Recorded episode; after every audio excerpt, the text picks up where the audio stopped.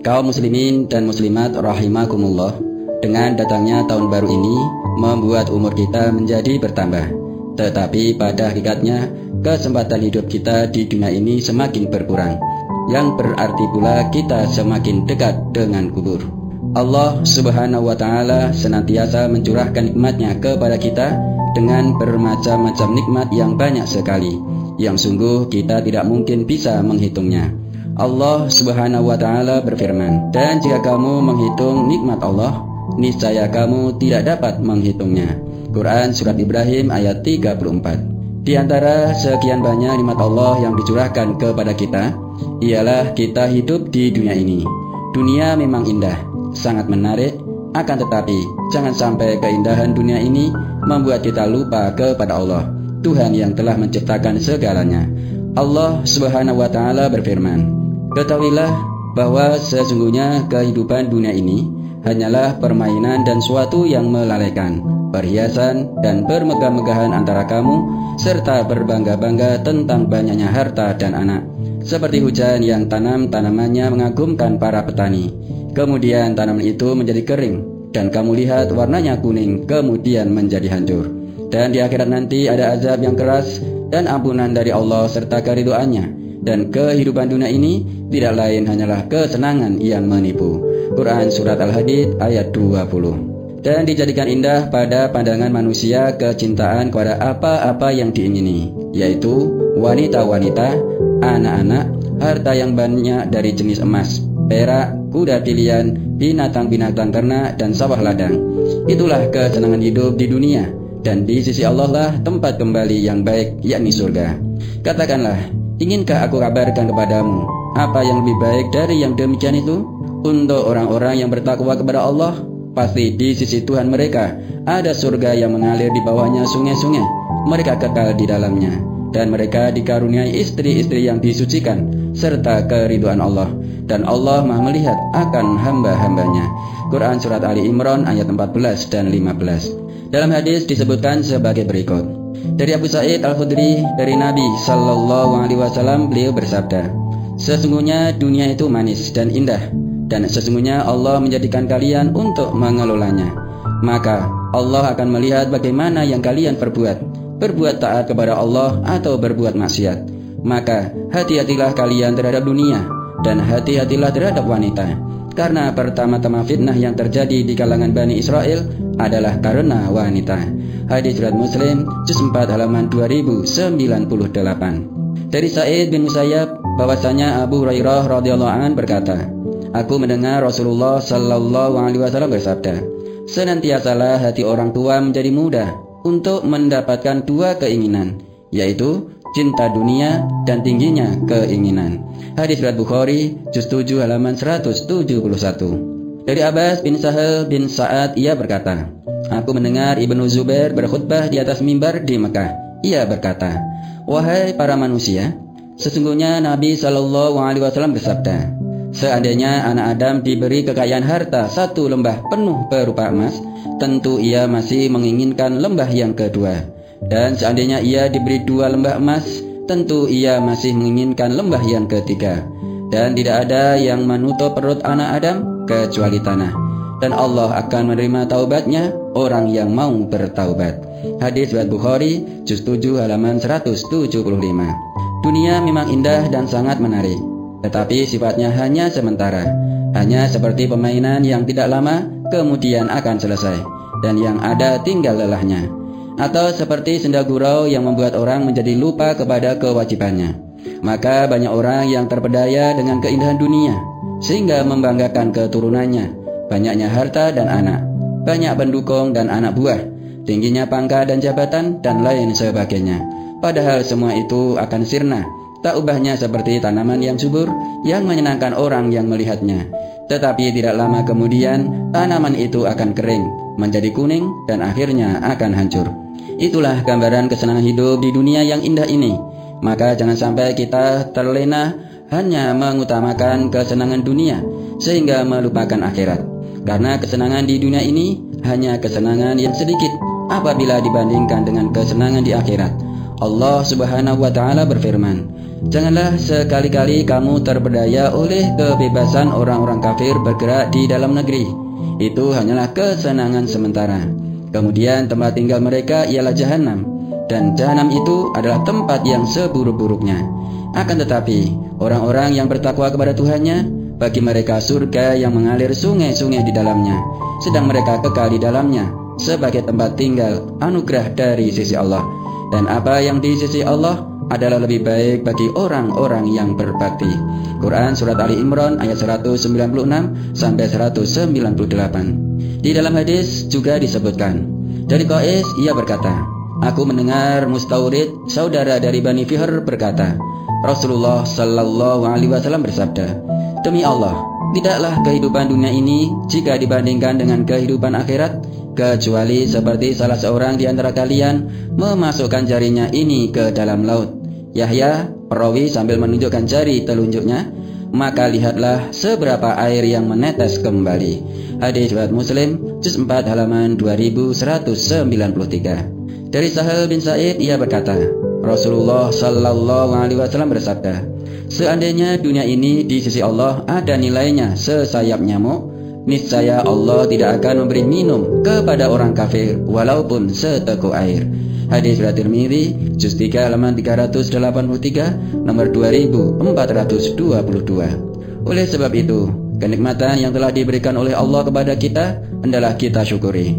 Allah Subhanahu wa taala berfirman, "Sesungguhnya jika kamu bersyukur, pasti kami akan menambah nikmat kepadamu.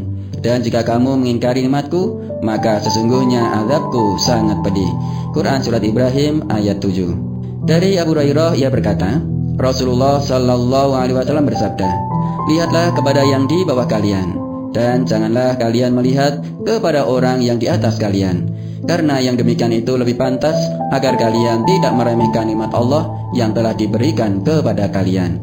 Hadis riwayat Ibnu Majah, juz 2 halaman 1387, nomor 4142. Hidup di dunia ini tidak lama, waktunya terbatas dan semua manusia akan mati, baik dengan sebab sakit atau sebab-sebab lainnya.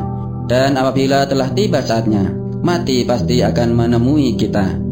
Allah Subhanahu wa taala berfirman, "Katakanlah, sesungguhnya kematian yang kamu lari daripadanya, maka sesungguhnya kematian itu akan menemui kamu.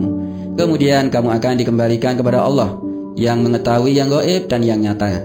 Lalu Dia beritakan kepadamu apa yang telah kamu kerjakan." Quran Surat Al-Jum'ah ayat 8 Dan di mana saja kamu berada, kematian akan mendapatkan kamu. Kendati pun kamu di dalam benteng yang tinggi lagi kokoh. Quran Surat An-Nisa ayat 78 Tiap-tiap yang berjiwa akan merasakan mati. Dan sesungguhnya pada hari kiamat sajalah disempurnakan pahalamu. Barang siapa dijauhkan dari neraka dan dimasukkan ke dalam surga, maka sungguh ia telah beruntung. Kehidupan dunia tidak lain hanyalah kesenangan yang memperdayakan.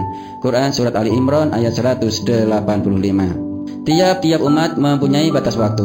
Maka apabila telah datang waktunya, mereka tidak dapat mengundurkannya barang sesaat pun dan tidak dapat pula memajukannya. Quran Surat Al-A'raf ayat 34 Dan apabila manusia meninggal dunia, akan diantar oleh tiga hal. Yang dua hal akan kembali, sedangkan yang satu akan terus menemaninya. Di dalam hadis disebutkan dari Anas bin Malik ia berkata, Rasulullah Shallallahu Alaihi Wasallam bersabda, ada tiga hal yang mengikuti mayat, yang dua akan kembali, sedangkan yang satu tetap menemaninya.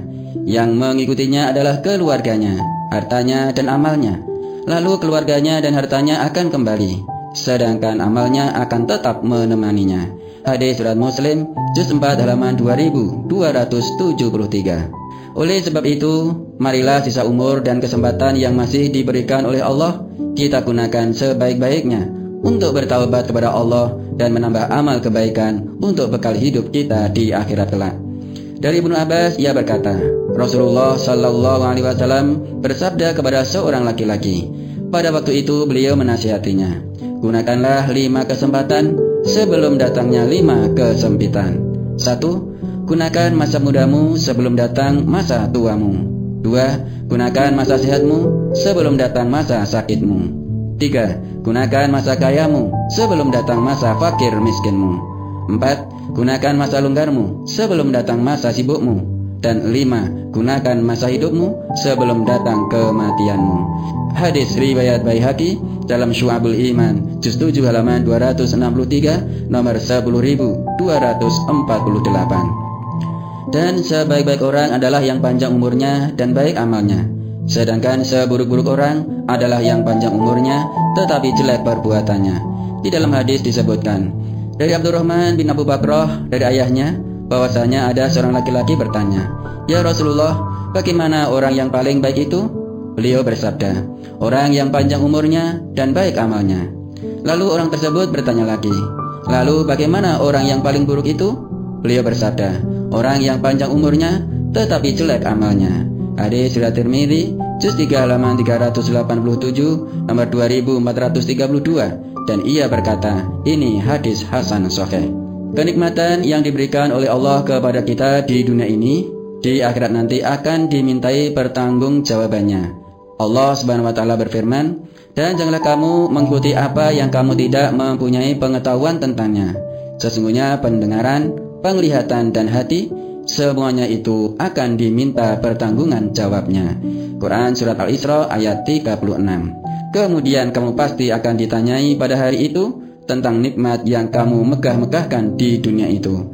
Quran Surat At-Takasur ayat 8 Di dalam hadis disebutkan dari Abu Bakrah Al-Aslami ia berkata Rasulullah Sallallahu Alaihi Wasallam bersabda Tidaklah bergerak kedua tapak kaki seorang hamba pada hari kiamat sehingga ia ditanya tentang umurnya untuk apa ia habiskan, tentang ilmunya untuk apa ia gunakan, tentang hartanya dari mana ia mendapatkannya dan untuk apa ia belanjakan, dan tentang badannya untuk apa ia gunakan. Hadis riwayat Tirmizi juz 4 halaman 36 nomor 2532. Ia berkata, ini hadis Hasan Sahih. Oleh karena itu, marilah dengan datangnya tahun baru ini kita gunakan untuk mengoreksi diri kita masing-masing untuk bermuhasabah. Hitung-hitunglah diri kalian sebelum amal kalian dihitung oleh Allah dan timbang-timbanglah amal kalian sebelum amal kalian ditimbang oleh Allah. Diriwayatkan bahwa Umar bin Khattab pernah berpidato dan di antara isi pidatonya itu beliau menganjurkan agar bermuhasabah. Dari Umar bin Khattab bahwasanya ia berkata di dalam pidatonya, Hitung-hitunglah diri kalian sebelum amal kalian dihitung oleh Allah Timbang-timbanglah amal kalian sebelum amal kalian ditimbang oleh Allah. Dan berhiaslah kalian untuk menyambut pertemuan agung pada hari kamu sekalian dihadapkan kepada Allah dan tidak ada sesuatu pun dari kalian yang tersembunyi. Hadis riwayat menu Abi Syaibah juz 7 halaman 115 nomor 34448. Apabila kita enggan untuk mengoreksi diri dan bermuhasabah, bukan tidak mungkin kita termasuk orang yang paling rugi. Sebagaimana firman Allah, katakanlah, apakah akan kami beritahukan kepadamu tentang orang-orang yang paling merugi perbuatannya? Yaitu orang-orang yang telah sia-sia perbuatannya dalam kehidupan dunia ini. Sedangkan mereka menyangka bahwa mereka berbuat sebaik-baiknya. Quran Surat Al-Kahfi ayat 103 dan 104 Atau bahkan kita termasuk orang yang pailit sebagaimana disebutkan dalam hadis dari Abu Hurairah bahwasanya Rasulullah Shallallahu Alaihi Wasallam bersabda, tahukah kalian siapakah orang yang disebut pilot itu? Jawab para sahabat, orang yang pilot di antara kami ialah orang yang tidak punya dirham dan tidak punya barang-barang. Rasulullah Shallallahu Alaihi Wasallam bersabda, sesungguhnya orang yang pilot dari umatku ialah orang yang datang pada hari kiamat lengkap dengan membawa pahala solatnya, puasanya dan zakatnya. Tetapi di samping itu, ia telah mencaci ini dan menuduh ini memakan hartanya ini dan menumpahkan darahnya ini dan memukul ini. Maka diberikan kepada orang yang dianiaya itu dari pahala kebaikan amalnya dan kepada orang yang lainnya lagi dari pahala kebaikan amalnya. Maka apabila telah habis pahala kebaikannya itu dan belum terbayar semua tuntutan orang-orang yang pernah dianiaya tersebut maka diambilkan dari dosa-dosa orang yang telah dianiaya itu dan ditanggungkan kepadanya lalu ia dilemparkan ke neraka Hadis surat Muslim juz 4 halaman 1997. Hidup di dunia ini hanya sebentar dan hidup yang hakiki adalah hidup di akhirat kelak.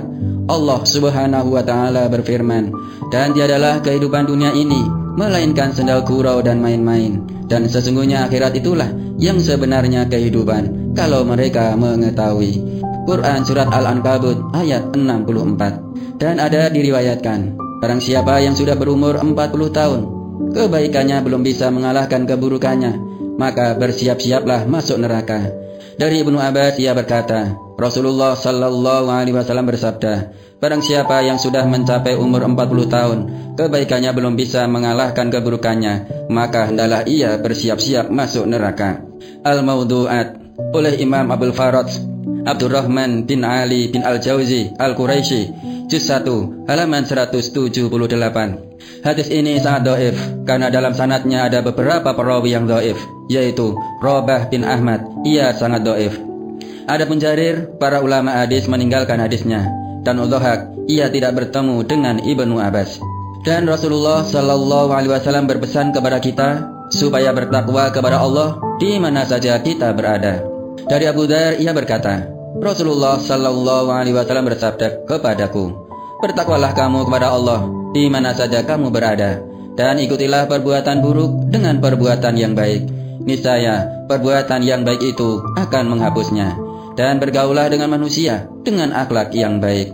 Hadis surat Tirmidzi, juz 3 halaman 239, nomor 2053. Ini hadis hasan sahih. Oleh karena itu, marilah sisa umur yang masih diberikan oleh Allah Subhanahu wa taala kepada kita ini kita gunakan untuk meningkatkan iman dan takwa kita kepada Allah.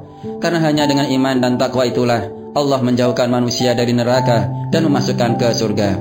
Kita tingkatkan persatuan dan kerukunan sesama muslim karena sesama muslim adalah bersaudara dan kita jauhi berbantah, perselisihan, pertengkaran dan perpecahan karena perpecahan itu akan melemahkan kekuatan kita. Allah Subhanahu wa taala berfirman, "Dan taatlah kepada Allah dan Rasulnya dan janganlah kamu berbantah-bantahan yang menyebabkan kamu menjadi gentar dan hilang kekuatanmu dan bersabarlah. Sesungguhnya Allah beserta orang-orang yang sabar.